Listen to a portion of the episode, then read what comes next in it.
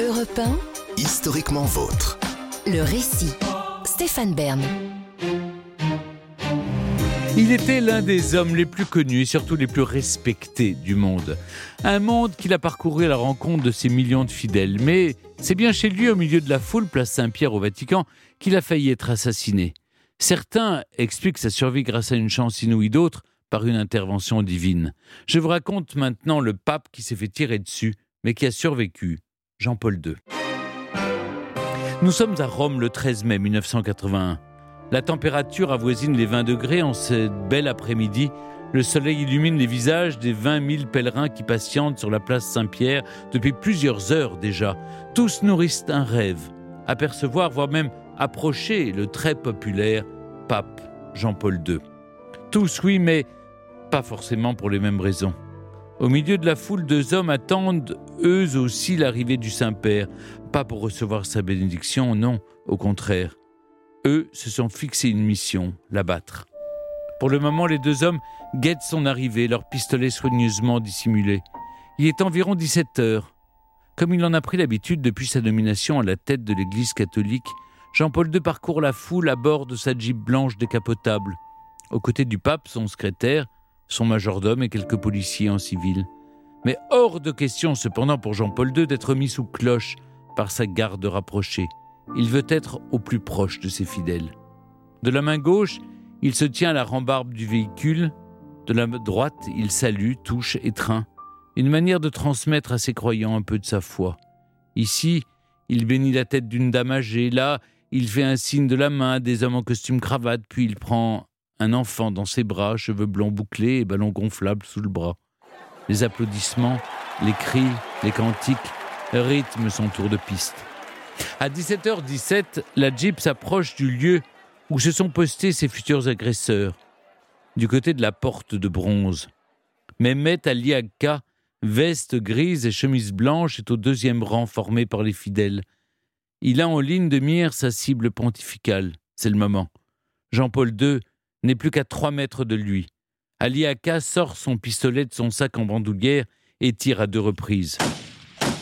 À son tour, son complice, Oral Celik, vise le Saint-Père. Jean-Paul deux s'écroule, le visage fermé, la bouche à demi ouverte. Alors tout s'accélère. Le chauffeur de la voiture démarre en trombe, escorté à vive allure par les policiers. Jean-Paul deux, lui, est dans les bras de son secrétaire. Au ventre parvient-il à lui répondre quand on lui demande où il a été touché. Sa soutane blanc immaculée se voit recouverte à certains endroits d'un sang rougeoyant. Plus précisément, les balles ont perforé l'abdomen, le coude droit et l'index de la main gauche. Le souverain pontife perd du sang et peine à rester conscient. Jean-Paul deux trouve cependant la force, d'après les dires de son secrétaire, de prier en polonais. Huit minutes. C'est le temps que l'ambulance met pour rejoindre la Polyclinique Gemelli, à six kilomètres de la place Saint-Pierre. Le pape a toujours refusé de se faire soigner dans le palais pontifical. Il veut recevoir les mêmes soins que ses fidèles. Il est opéré pendant près de six heures, six longues heures, durant lesquelles aucune information ne filtre. Le monde entier retient son souffle et prie. Au Vatican, sur les lieux du drame, les événements sont aussi précipités. Si l'un des deux assaillants, Oral Celik, a pu s'enfuir, son complice Ali Ağca n'a pas eu la même possibilité. Dans un geste héroïque, une religieuse, Sœur Laetitia, s'est jetée sur le bras du criminel, allant jusqu'à lui faire lâcher son arme. Un policier a ensuite pris le relais et l'a maîtrisé.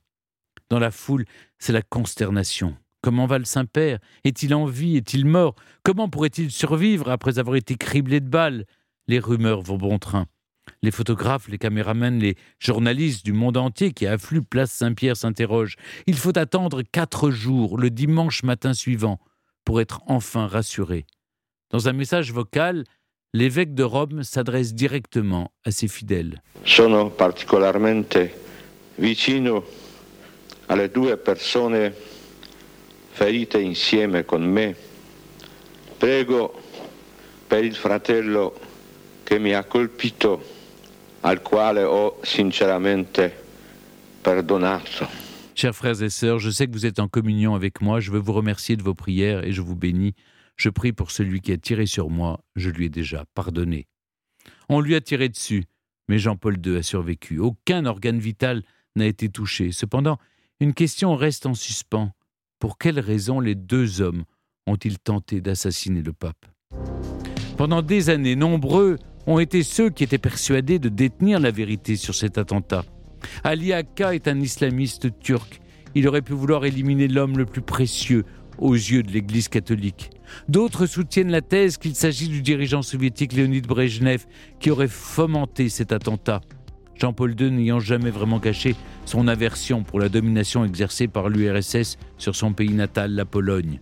Des journalistes, à l'inverse, sont persuadés que la C I A aurait manipulé les loups gris, le groupe nationaliste turc dont était membre Ağca, pour faire assassiner le pape et provoquer une révolte violente en Pologne.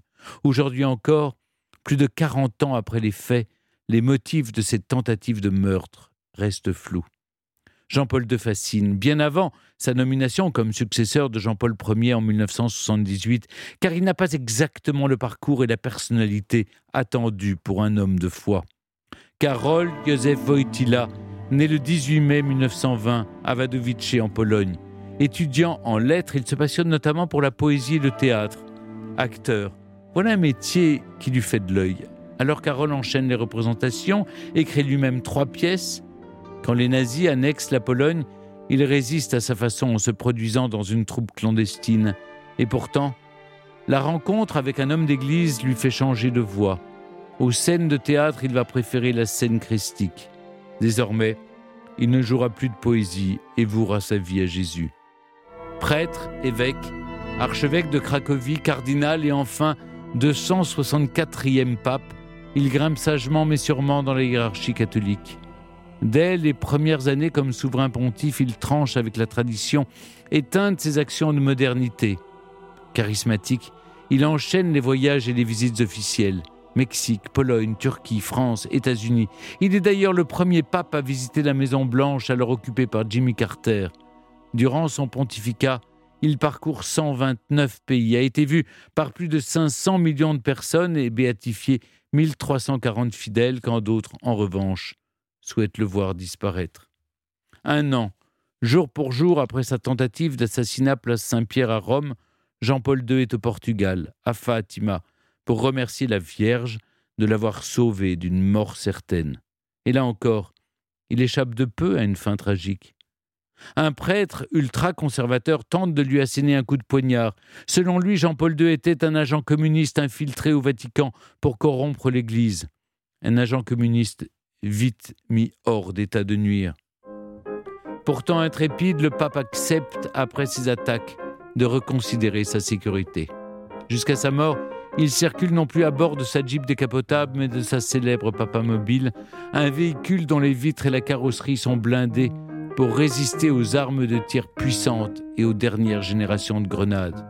Une scène, pour ne pas dire une sainte idée. Europe un, historiquement vôtre.